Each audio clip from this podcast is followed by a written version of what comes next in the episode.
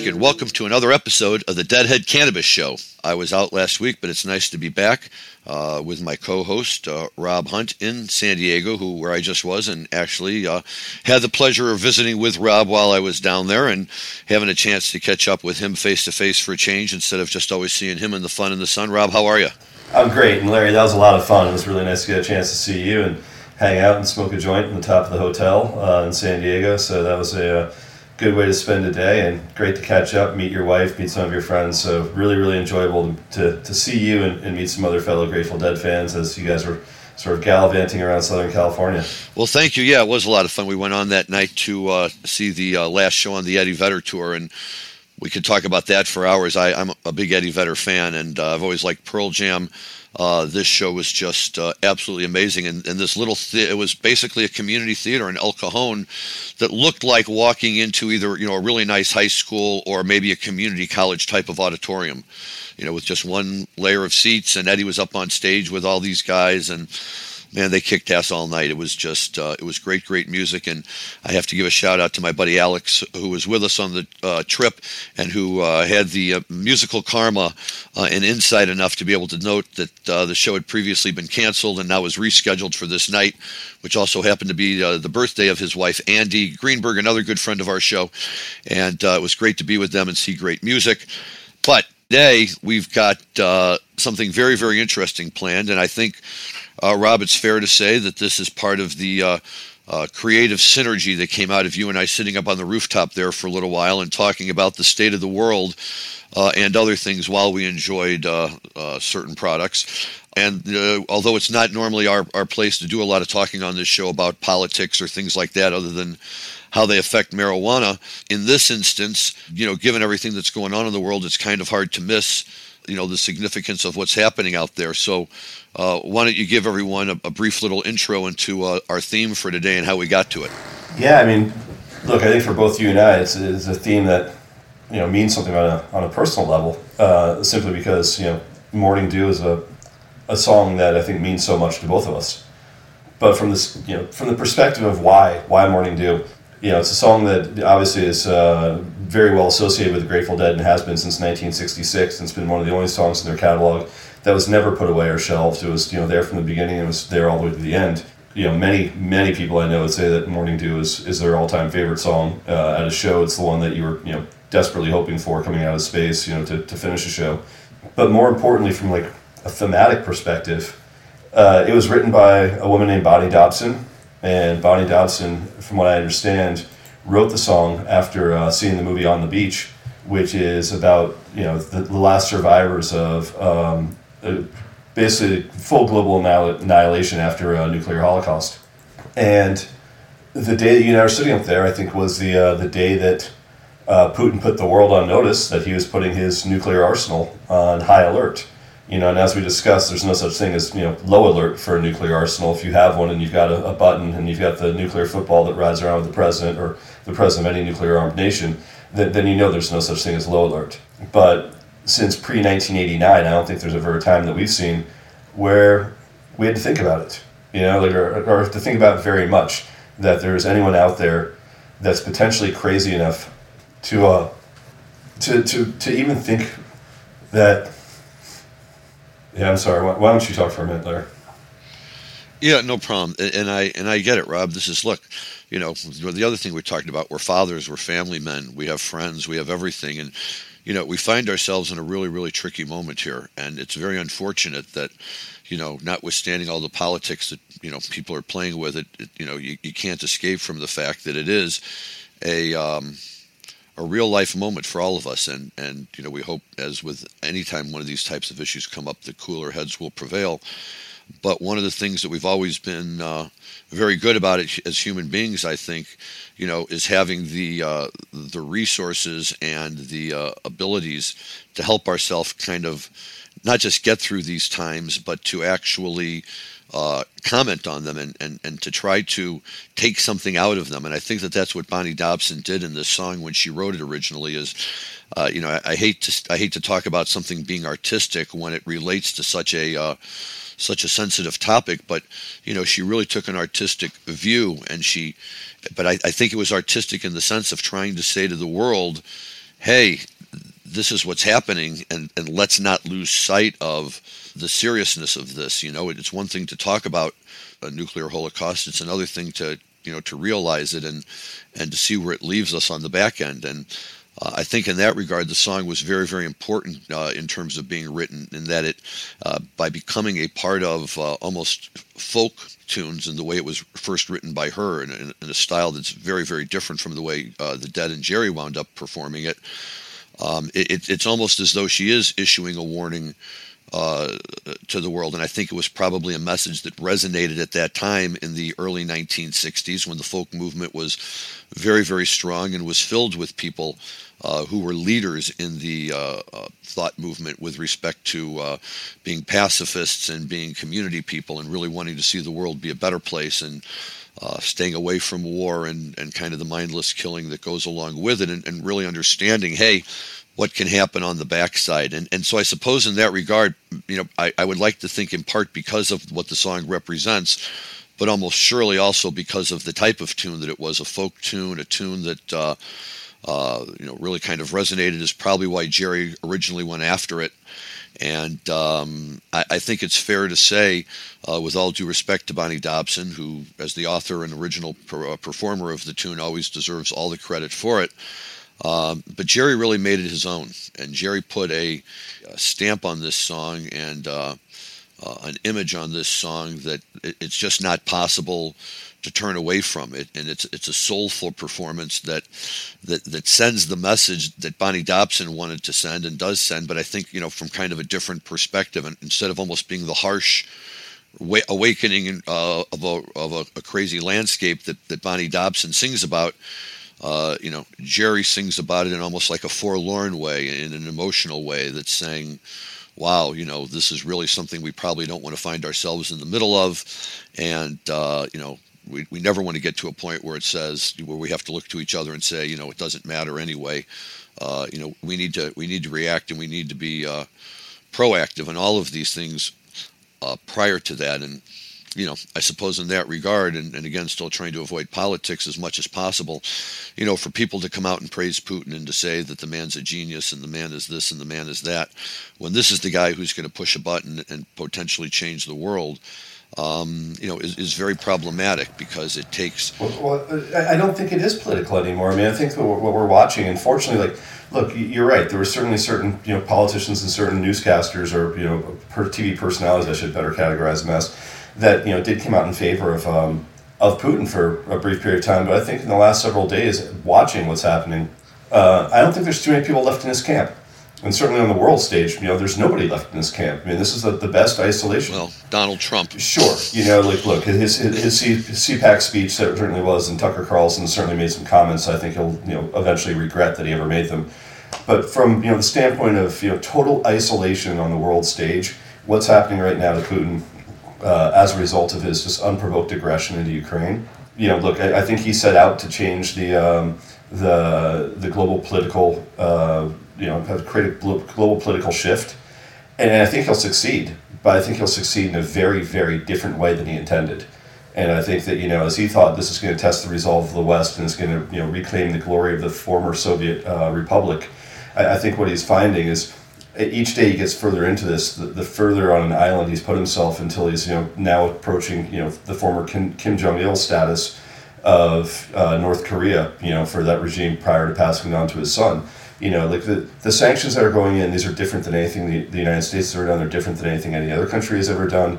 Putin may keep some, you know, some groups like the Belarusians or the or the Chechens that may remain on his side, but but ultimately, he's got a huge, huge portion of the world that, are just rejecting his politics and rejecting his aggression. And if you watch what happened at the UN Security Council meeting yesterday, where all but three countries got and, and walked out on Sergei Lavrov, you know, that's that we've, we've never seen that. We, we've never seen a time where, you know, the entire world it essentially says like we're not having it, where they close their airspace to him, where yachts now are getting seized, where airplanes are getting seized, not just from you know from Putin, but from every oligarch whose ill-gotten gains have been developed through you know the suppression of their people you know, and I, I think it's not without um, some outside chance that, that what's going to happen here ultimately will be that the revolution, you know, the Navalny revolution that, that Putin has feared so much within his own country is now sparked internally where it's not even about you know Ukraine resisting the aggression and, and the world isolating Putin, but is this going to cause you know the, the Russian people to rise up and say enough's enough? I mean, so far seven thousand have been arrested already,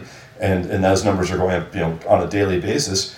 Are we are we going to achieve what we've wanted as a world for a while? And, and as I said, I started this off by saying I don't think it's political in so much as I, I think that there's very very few people on the other side of the aisle that, that I might sit on that disagree that you know this guy needs to be stopped and at this point it's clear. Well, and you know what we.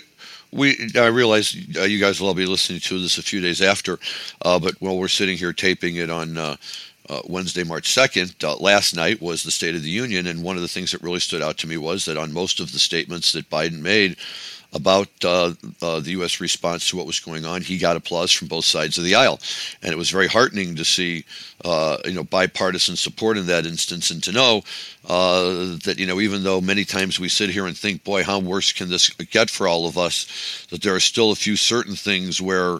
Uh, at least as far as the world is concerned, you know, we stand united as a country, um, you know, and, and, and uh, you know, notwithstanding the behavior of a few uh, junior junior Republican members who are too junior to waste our time mentioning them by name, who you know thought it was time to you know turn to playground taunts. Uh, you know the Republican Party leadership and even you know, a lot of those who have been uh, uh, you know perceived by the left as difficult to work with and you know that's that's what we want to see and that's what we need to see and let the world know that you know we, we may be a country that's divided on our own internal issues but as far as the rest of the world is concerned uh, we're, we're very strong and we're going to send a message to people like Putin that uh, you know proceed at your own risk basically and I think that's not just us but you know it's the 39 NATO countries it's um, you know the rest of the Western world, countries that you never ever expected to be involved in, in getting um, you know putting their neck out on this, including Switzerland, who's been you know famously neutral now for their you know hundreds of years.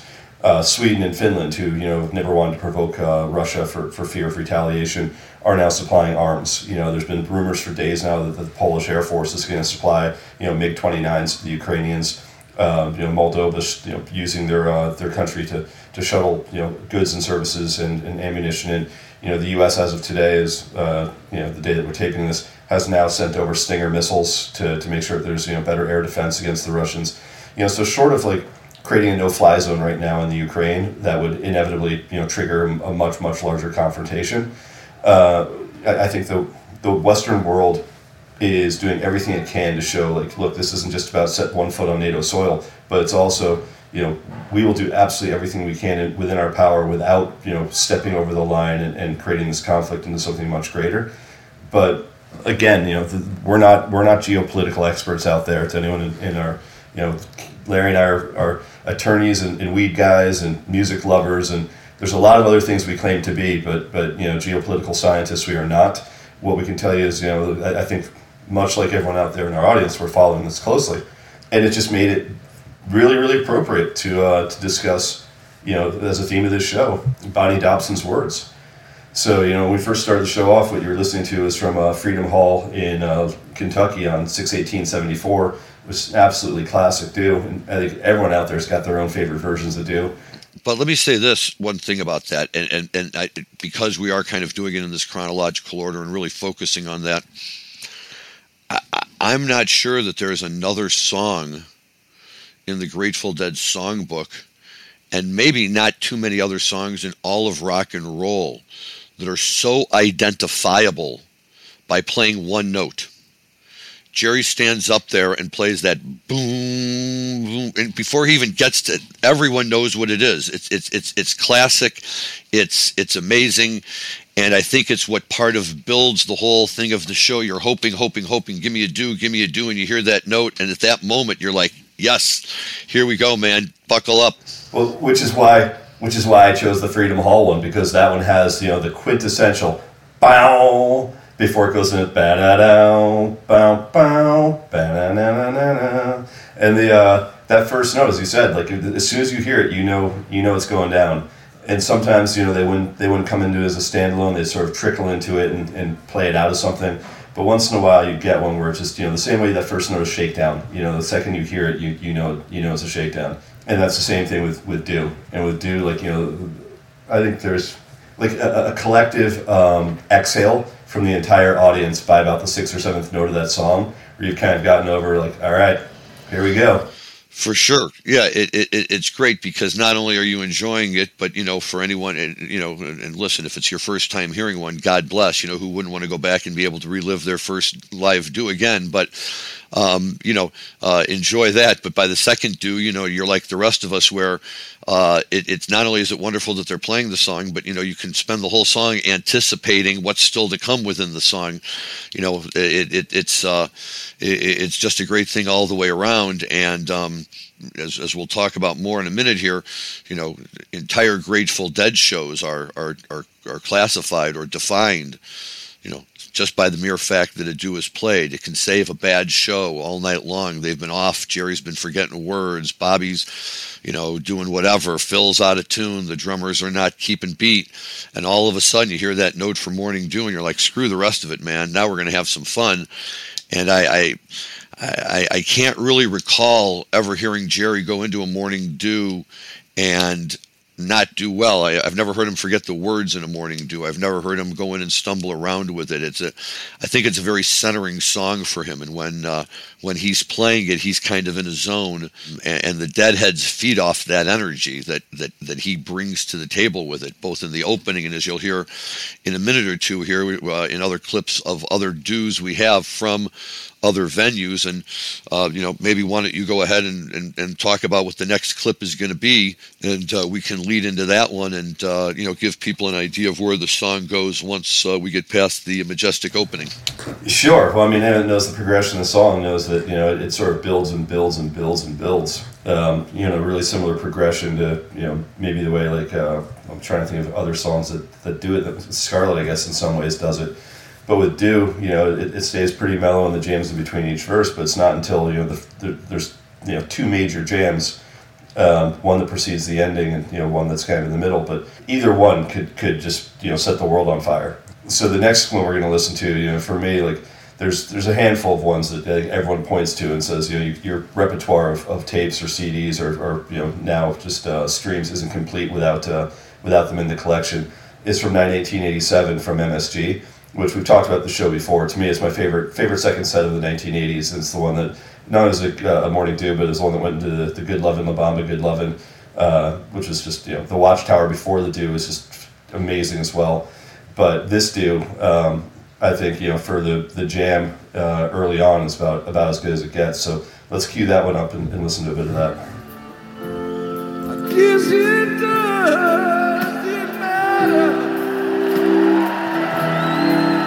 anyway.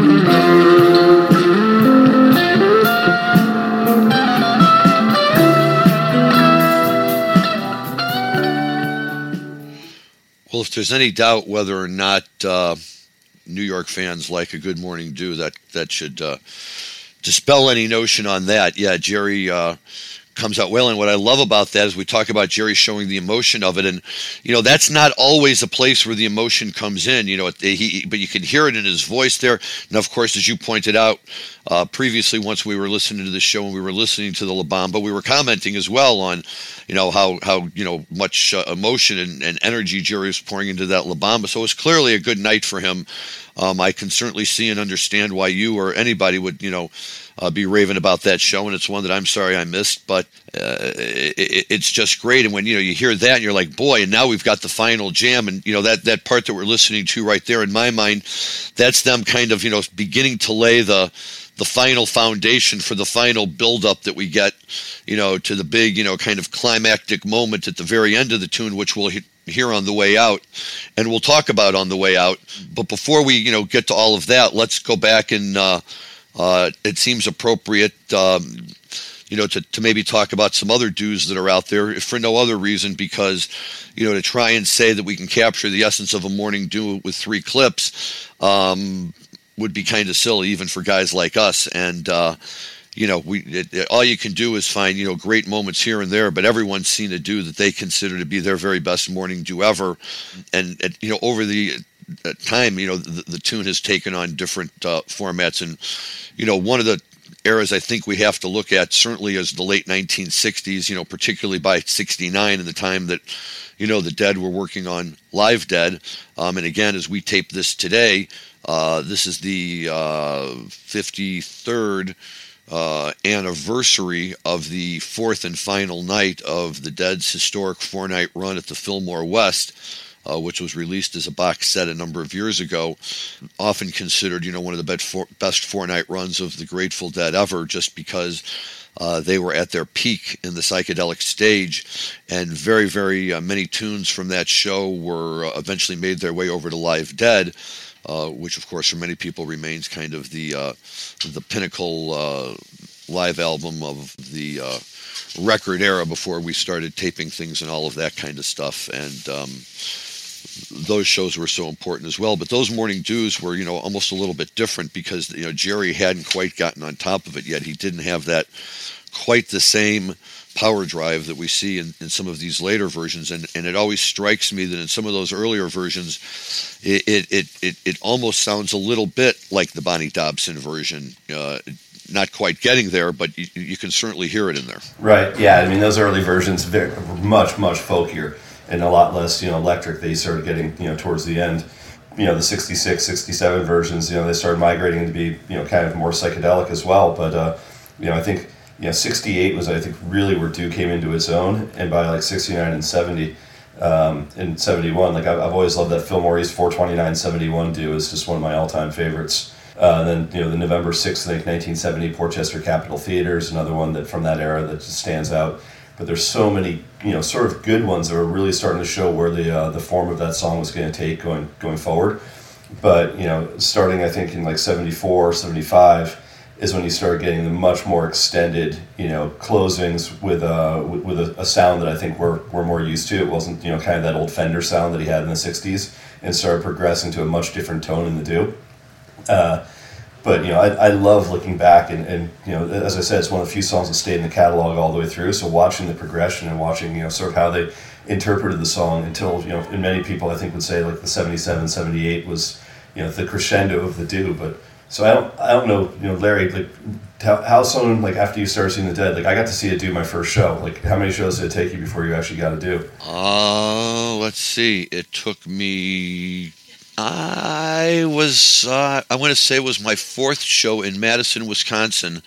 Uh, although I would have to definitely go back and double check it. That would have been in 1983, um, and it was, you know, it was it was great. At that point, everything that they played was was new and amazing to me and, and, it was you know all very wonderful. I would say that the first, well, not the first dew, but certainly one of the dew's that I heard that that early on, I guess you know, in my dead career was in uh, the last night of the. Uh, Dead did a four night run, four shows in five nights at Alpine Valley in 1988.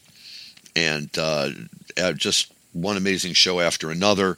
Uh, you know, for us that was home base. So even though we had a schlep up to uh, Wisconsin, uh, leaving from the North Shore, it wasn't quite that bad, and uh, we always had places to go and stay. And our good friend Deanie often let her parents' house be our home base with a fun swimming pool in the backyard and all that good kind of stuff. But that morning dew that night was just amazing. And as Jerry's playing it, everybody's completely focused on him. We were lucky to be inside the pavilion, and we were on Jerry's side of the stage uh, looking down on him. And uh, he's in his little familiar, almost kind of hunched over thing where he's looking down at his guitar. And, you know, you're just amazed that this guy who doesn't move at all, uh, that these amazing sounds are coming out of his guitar. And all of a sudden, we all noticed to our, what would have been to us to the right, but to Jerry to his left, up on the edge of the stage, and the stage at Alpine Valley kind of stretched out a little bit beyond where the performers stood, and then eventually kind of narrowed. Uh, some deadhead, uh, some guy who was looked like your standard deadhead with a tie dye shirt and the baggy jeans and the long hair all over the place, had made his way up onto the stage and taken three or four steps towards Jerry and then just stopped. And he was standing there watching Jerry in much the same way that the rest of us were But he was up on the stage, and at one point we noticed Jerry briefly glance up over his glasses and look at him, and Jerry just kept on playing. And this guy just, you know, was like, he was in awe, we were in awe, we were in awe of the whole scene. And um, I, I, don't remember if it was Steve Parish or, or, one of the guys who was definitely a Grateful Dead guy and not a uh, local security guy or a local cop walked over to this guy. They put their arm around his shoulder. They just kind of gently walked him off the stage. Jerry looked over for just a second to see, you know, what was going on and then just dived right back in and you know thundered through the rest of the show with the crowd going wild that you know that this guy had it was kind of like you know what every deadhead would like to do at that moment. You know you want to be close to jerry and feeling that energy you know zooming off of him while he's in the midst of a an amazing doing. I'm sure if this guy was on uh, uh, hallucinogens or anything the the buzz was that much better. But to know that you know you're not going to get tackled and tossed aside like you know you might in some other types of shows by the security that would be there. And you know surely you know that's not the way the Hell's Angels uh, would have necessarily handled the situation. But you know it was a perfect way to handle it and the crowd I think was as appreciative of that uh, as they were of the fact that you know it was just such a great morning dew. But that one stands out and uh, is really hard to get away from. You can find it on YouTube and someday maybe they'll release some of those shows. But uh, that was a that was a dew for the ages.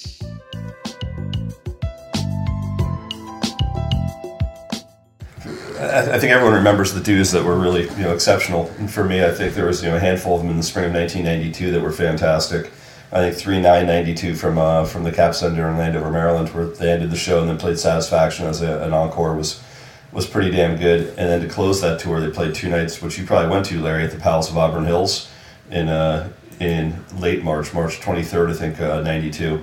As a, another amazing watchtower into a dew with the Glory Encore. And those, like, 92 again wasn't really known for, you know, the, the best shows, but that was, uh, you know, there's definitely some spectacular highlights in, in, Morning Dew. You know, probably the best ones I saw were during that tour. 1985, I was at the 20th uh, anniversary shows at the Greek Theater, and the first night, second set, they came out and opened with a Morning Dew, and I had never seen that at all.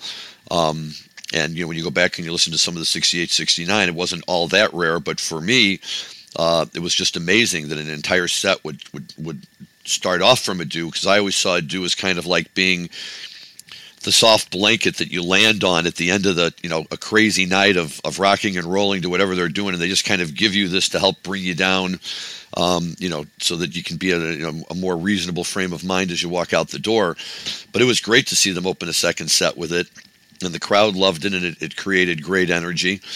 And another really good one is from a show that uh, hopefully we'll be talking about in a couple of weeks here. One of my favorite shows and one of my favorite second sets of the 1980s, and that's uh, from April 6, 1982, at the Philly Spectrum. And it's it's just a, an amazing second set. We won't talk about all of it now, other than to say that um, they come out of the drums into a Bobby truck and into a Bobby other one, and then into a uh, Jerry Dew uh, and again, with one of those, you know, telltale first note drops, and the entire crowd just goes wild. And after such a great night of songs, um, you know, they're being treated to this morning dew. And that's, I think, for a lot of people, uh, and, and, this will be a good bridge into our, our final clip, at least that we won't necessarily listen to yet, but we'll, we'll set the table for. You know, when you talk about how a dew can really set the stage, a, a show that has nothing else going for it, a morning dew can make a difference. But this Philly show, for instance, was a solid show and would have been a solid show even if they had gone into Black Peter or Stella Blue. But the fact that they went into Morning Dew kind of elevated it up, you know, one step up the rung. That you know it was solid opener and solid, solid, and then I mean, in everybody's perfect dead set list, you know, is there anybody out there who doesn't have Morning Dew as the you know the final Jerry ballad? Uh, you know, deep in the second set, post drums in space, and so when they pull it out, it it, it it really makes it wonderful you know, we were just thrilled to see uh, as you're listening to that show, and boom, there it is. It, it, it it's really, really good, and uh, it's a great show, and, and I think we'll talk about that in a few weeks. Well, and I think you know that's the other thing about the difference between going on tour and just seeing like one or two shows as one-offs. You know, if you did that, you, you caught a couple nights, you were really hoping you'd get a dew, but you know you couldn't be guaranteed you'd get one.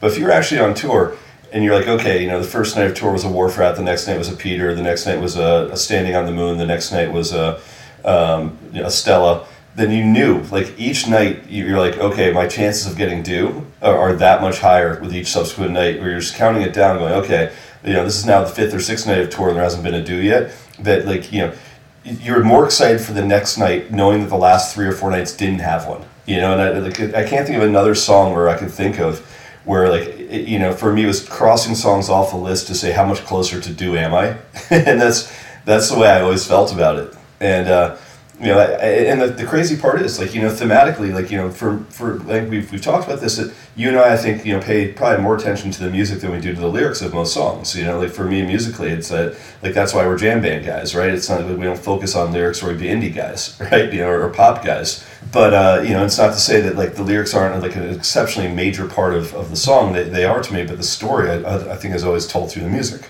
And with Dew, I mean, like there's very few other songs where I can think of the Dead covered like a theme that was that serious. You know, and I think you had it with China Doll. Um, I, I, think you know, Standing on the Moon certainly has it with you know war in general, but but nothing, nothing as heavy as Dew. And uh, and, and I don't know even throwing stones, which was ostensibly kind of a political song, but but none of those you know, none of those foretell you know life after the destruction of civilization the way this one does, and and I think that that you know really makes it ring true for people in a certain way that you know it's like almost nice to hear the story because if you're hearing the story that means you're not living the story. And you know and Jerry can just come out and do it in a way that you know is is is, is special musically and is special and in every way he touches upon it and one thing I do want to touch on because we are going to we'll let the cat out of the bag in our final clip in a few minutes after we take care of some other business uh, will eventually be from uh, the Barton Hall show in 77 which of course this is the question that Rob and I were kicking around the other day. Barton Hall 77, great show, no question about it. It's considered, you know, maybe the greatest dead show of all time. And now that I have it on CD and I can listen to it, I understand why people would say that. It's certainly an amazing show, but far and away as, as good as everything else is in that show. It's the dew. It's the dew. It's the dew that stands out. And it's not even just the dew, it's the final three minutes of the dew, of which we're going to hear about the final minute and a half. And that's that's the sound. That's what everybody takes as they walk out of that place was this amazing dew. And, and it almost makes me wonder sometimes if people don't go back and say, oh my God, that dew was, yes, it was the best show of all time, or was it the best dew of all time? Because it could have been the best dew of all time without being the best show of all time. I wasn't there. I can't judge it, at, you know, fairly enough. But, um, it, it, it's certainly you know one of the if not the most famous morning dews that the Grateful Dead play, and uh, as you'll hear in a few minutes, uh, deservedly so. But if you've been listening to the show, you know you know that since we started introducing a little bit of musical clips into the show, we usually try to keep them to like 25, 30 seconds, you know, just to, to illustrate kind of what was being played and how they were playing and what the sound was and who was doing what. You can't edit 30 seconds of that of that Barton Hall dew. I mean, so there, there's absolutely no way we can provide 30 seconds, you know, without just going. There's no place to stop where it's just not, you know, completely and totally in the middle of the crescendo of a peak, you know, during that entire ending. So when I kept like trying to find different places to start it or stop it, you know, and, and technically, I think you know you're, you're not supposed to play other people's music for too long. But at a certain point, like I don't think, given you know where we are uh, in the world right now, that there's any person in the Grateful Dead organization that would have an issue of us playing a longer portion of Morning Dew based on just kind of what's happening in the world. No, I think you're right, and and you know it's it's it, it's important because even you know in these moments, and obviously, Rob, um, you know uh, these are these are very uh, like we said, you know important issues, and they strike all of us very hard and in different ways. And yet, you know, while Morning Dew can remind you of that, you know, to hear the entire tune, but especially you know a beautiful ending, and especially a beautiful ending like Barton Hall, I think really kind of sends you on your way with a little bit of hope, and uh, you know a feeling that um, you know the warning is uh, you know as as deep and dire as the warning might be, it's just a warning, and you know we're we're out there trying to you know keep the world together and in one place, and hopefully uh, people would do it. And who knows, maybe if we could get it translated into Russian and send it over to Putin, uh, and he listened to it, uh, it might make a difference. You never know. Yeah, I mean, look, and that's the thing. I mean, for for me, like when you think about the lyrics of songs. Even though the, thematically they're very similar, "Standing on the Moon" to me is a, is a, a song of hope. That's a song of like you know like, like hey everything's fucked up, but you know it's fixable.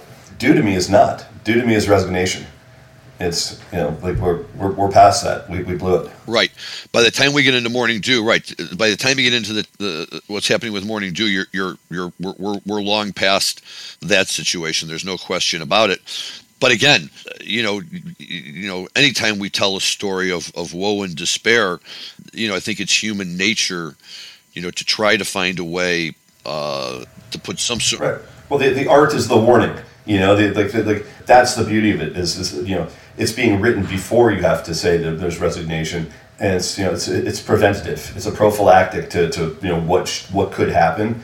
But you know, once in a while, you remember there's assholes out there that, that don't look at it that way. To them, it's you know, like the the, the world isn't um, something that uh, is shared Uh, it's something that they believe is theirs. Right, or certainly that they are, for you know, for whatever reason, that of all the human beings that have ever walked this planet, that somehow they've been the ones anointed to think that if they want to push a button and end civilization, uh, you know, they not only have a right to do so, but maybe that they were destined to do so.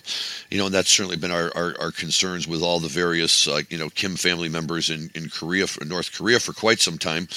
Um, but you know, I think that was always tempered by the fact that we've never been given any reason to, to truly believe that they they have the technology to pose a, a viable threat, um, or at least a threat that you know will be keeping us up at night.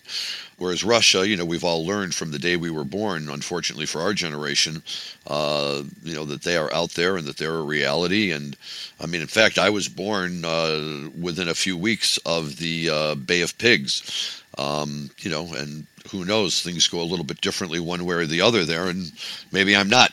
So you know, we, we you, you can't escape those moments and take them for granted. Uh, but by the same time, I think, and um, one of the things I always loved about Jerry was kind of that he tried to put a positive spins on things. You know, when he sings "Dear Mister Fantasy" instead of you know sing us a song to take us out of this gloom he always sings sing us a song to keep us out of this gloom. You know, he's he's already on the positive side of it. You know, we're, we're not we're not living in gloomy times, man. We're we're talking about them maybe, but we're on the positive side, and that's where we want to stand. That's where we want to be. And that's I, a great point. And I always loved hearing that, and and I think the same thing here that, you know, the the emotional ending that he gives us allows the deadheads and everybody for a minute to you know to to kind of let go of the deeper message of the song and just kind of revel in the uh, you know the moment that Jerry creates for us and, and, and take something positive out of there as we walk out the door.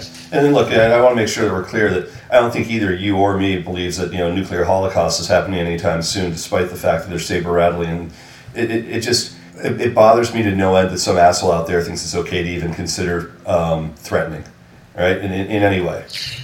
Right.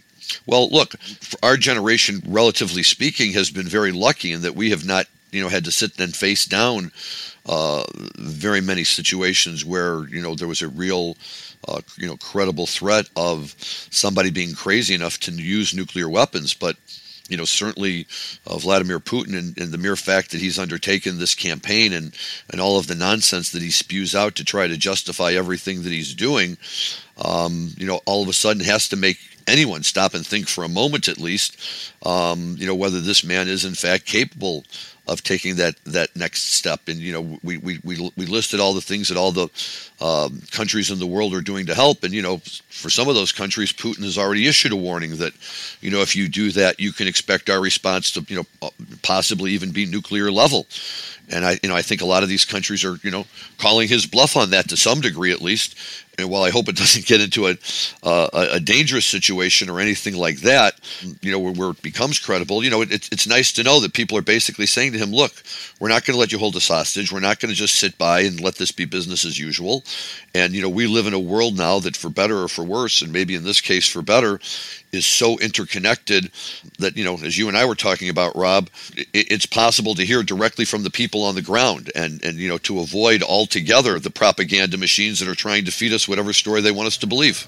And by the way, the, the noise that you guys just all heard on the podcast right now that, that piped in for a second, I apologize for, was me actually trying to pull something up that I was going to share with the audience, which is, you know, um, th- there are some mediums out there that aren't, you know, your, your traditional news organizations. You know, they're they're instead people that are on the ground that are trying to get the word out of what's happening in Ukraine directly. And you know, one that I'd point to that I've just found to be an exceptional, exceptional resource uh, is on Clubhouse, and uh, the room is called the Big Picture.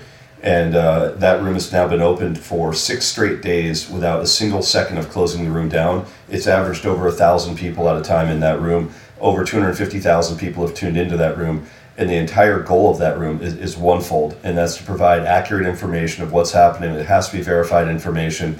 If it's conjecture, if it's you know not confirmed by multiple news uh, sources that are reliable, they don't talk about it. Someone else tries to bring it up, they'll shut it down, say sorry, that's unconfirmed. We don't have confirmation on that yet.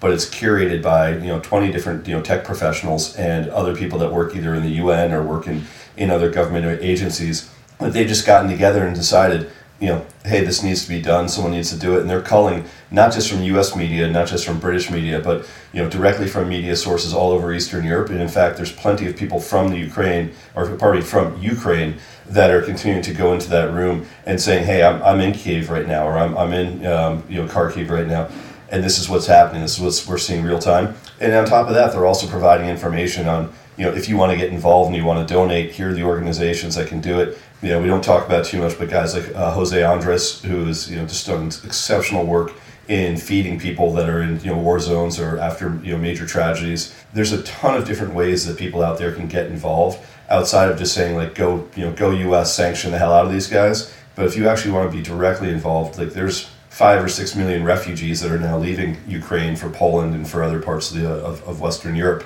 that you know need to get fed. There, there's you know, we, we talk about the war and the damage of war right now. You know, we're six days into it. It's, it's going to get a hell of a lot worse. And the humanitarian crisis and the disruption of the food supply and the disruption of the water supply and the disruption of everything else that's about to happen to these major cities, it is going to be catastrophic. Yeah, I agree. I agree. Something's got to be done. There's no question about it. So find find the thing you want to support. You know, find it and, and, and figure out a way to start. You know, donating. Find a way to, to, to donate your time if nothing else, find a way to listen to what's happening on the ground so you can truly educate yourself and not just hear what CNN wants you to see or what Fox wants you to see. You know, it's great. They've got some human interest stories here and there, and they you know focus on one family and a, a little girl who's hugging her mother as you know the father gets on the train. I, I get it; those stories you know they touch you emotionally. But hearing the real voices of the real people in real time as they're actually explaining to you what it's like to be in a bomb shelter in Kiev. Pretty powerful stuff. And, you know, until you've actually listened to it, you know, you, you can't really imagine it. And, you know, I appreciate you sharing that with us too, Rob, because, uh, you know, it's important for those of us that haven't made that connection on Clubhouse yet and understood what some of those resources are that are available to us in this very, you know, hyperlinked and, and connected world.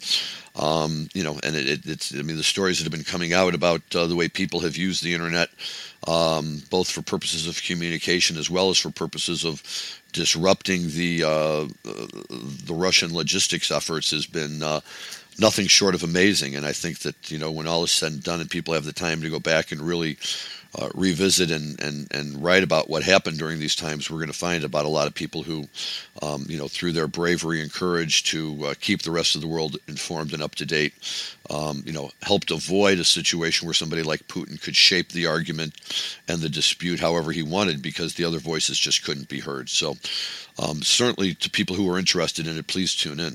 Yeah, and, and I'll say that as powerful uh, a medium as like Facebook is or Instagram or Twitter is, nothing like literally when it comes to this kind of content nothing is more powerful than the human voice. True. And it's the human voice whether the human voice is talking whether the human voice is singing which you know again inevitably takes us back to jerry and um, you know the the ability to uh, to do what he does in, in, in such a profound way. And um, you know many a night have you know have i walked out of a show after uh, uh, dew like that with tears in my eyes. And I've seen the people next to me and all over the place. It's hard not to because you do kind of get that raw mixture of, of doom and dread, of emotion, of you know beautiful soulful music, uh, as well as for most of us, except the night when it opened the show, that oh my God, this means the show is almost over if they're into morning dew now. Um, but nevertheless, it was uh, it was always great, uh, and you know we all had our morning dew T-shirts that were the takeoff on Mountain Dew and all that kind of stuff, and uh, it was mandatory to have it. And the game was always to try to wear it the night when they played a dew. Um, and you know, of course, uh, the way the Dead World works is any night you're expecting to hear a song, you're usually not going to hear it and you have to go in thinking, ah, forget about it, or not even thinking about it, and then all of a sudden, lo and behold, there it is. Yeah, I mean, you and I had some great, uh, some cannabis news to discuss, but honestly, I think after the show we've just done, I don't think it's you know necessarily all that appropriate. Yeah, I think we can you know table it. No, and you know what? It, it, look, it's cannabis news, and and while cannabis news is great to talk about, um, you know, in terms of what's happening on the world stage, it, it really kind of loses its importance right now. Except, I will say, uh, for uh, its ability to provide those who use it with perhaps a slightly more calming and relaxed attitude uh, as we try and sit here and assess what's going on with the world uh, and still be able to function and sleep and, and do all of those kind of things. Um, and so, uh, certainly, you know, to be in a state where uh, it's legal to come, you know, having just been out in California for a week, uh, where it's it's it's more than legal. It's kind of like the tap water almost. Uh, you know, yeah, you smoke weed on rooftops, and, and right, you know, it, beautiful. Well, like I told you that moment, you know, uh, people can laugh at this, they can say whatever they want, but there is something that's much different about smoking weed outdoors in California, especially there up on the top of a, a peak after a wonderful 45 minute climb uh, with good friends or wherever it might be. Uh, that just uh, you know kind of takes you to a different level. It's like those moments you feel that this is what you know marijuana maybe was made for uh, to you know really take these moments and help enhance them. And um, although I'll always be happy to smoke it anywhere, there's not quite the same feel doing it in Skokie, Illinois, as there is uh, uh, doing it on a rooftop in San Diego, watching the ocean roll in and the sun set. Um, and for those of you who haven't done that lately, let me suggest that that is something that is well worth doing, uh, and it does help you get away for a week and um, relax and unwind. So. I think that uh, we've addressed this issue for enough today. People have plenty of stuff to go and think about. Um, hopefully, they will think about it in a positive way and uh, you know think for ways that we can all as a society better ourselves and better the world, and you know show guys like Putin that we don't really care about him and that uh, he can't take over just because he looks good on a horse with no shirt. So, you know, we'll see where we go with that. Um, we've got some great shows coming up in the future. We are going to talk about this Dead show from uh, Philly uh, in early April. Uh, we have some very, very uh, uh, interesting guests one or two of them from inside the uh, the dead family again. We're not going to drop names yet until we know exactly when and how we're going to have these people on. Uh, but please stay tuned to the Deadhead Cannabis Show, uh, future episodes, uh, and uh, we will not disappoint in that regard. Rob, I got to tell you, thank you for um, for for suggesting this topic today. It's it's a little bit different from us to uh, focus on one song as opposed to a particular show, but I think that it was both timely and uh, you know, there's probably very few songs in the Dead's repertoire that that have the same meaning and impact that Morning Dew does, and you know, makes it uh, a, a, very very appropriate topic for this type of format. Yeah, thanks. Um, yeah, a bit bit more emotional than than I expected. That's uh, that's what nuclear war will do to you, unfortunately, and uh, you know, and, and Jerry Garcia can do it to you on a beautiful night as well. Um, so, having said all of that, uh, and as we head out here, uh, I'm going to say my goodbyes and I'm going to turn the show over to Rob so he can introduce uh, the closing moments of perhaps the greatest morning dew of all time from what many people consider perhaps the greatest Grateful Dead of all Grateful Dead show of all time. Uh, to everyone, this is Larry Mishkin. Thank you so much for listening. I look forward to talking to you all next week. Enjoy your marijuana and cannabis responsibly. Rob, it's all you. Thank you. And uh, yeah, we're going to close this with a nice big clip from 5877 Barton Hall uh, in Ithaca, New York, on the the uh, campus of Cornell University. It is the legend, you know, the, the show that everybody's always had.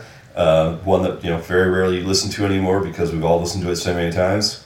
But this dew is is the dew to end all dews. And uh, with that, uh, I'm Rob Hunt, and I stand with Ukraine.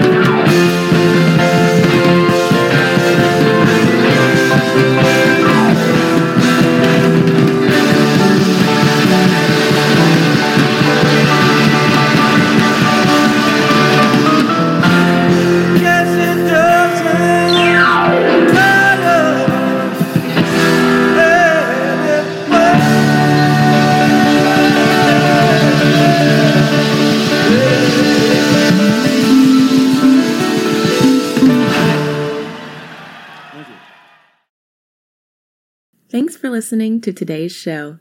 To check out more great cannabis podcasts, go to podconnects.com. Here's a preview of one of our other shows.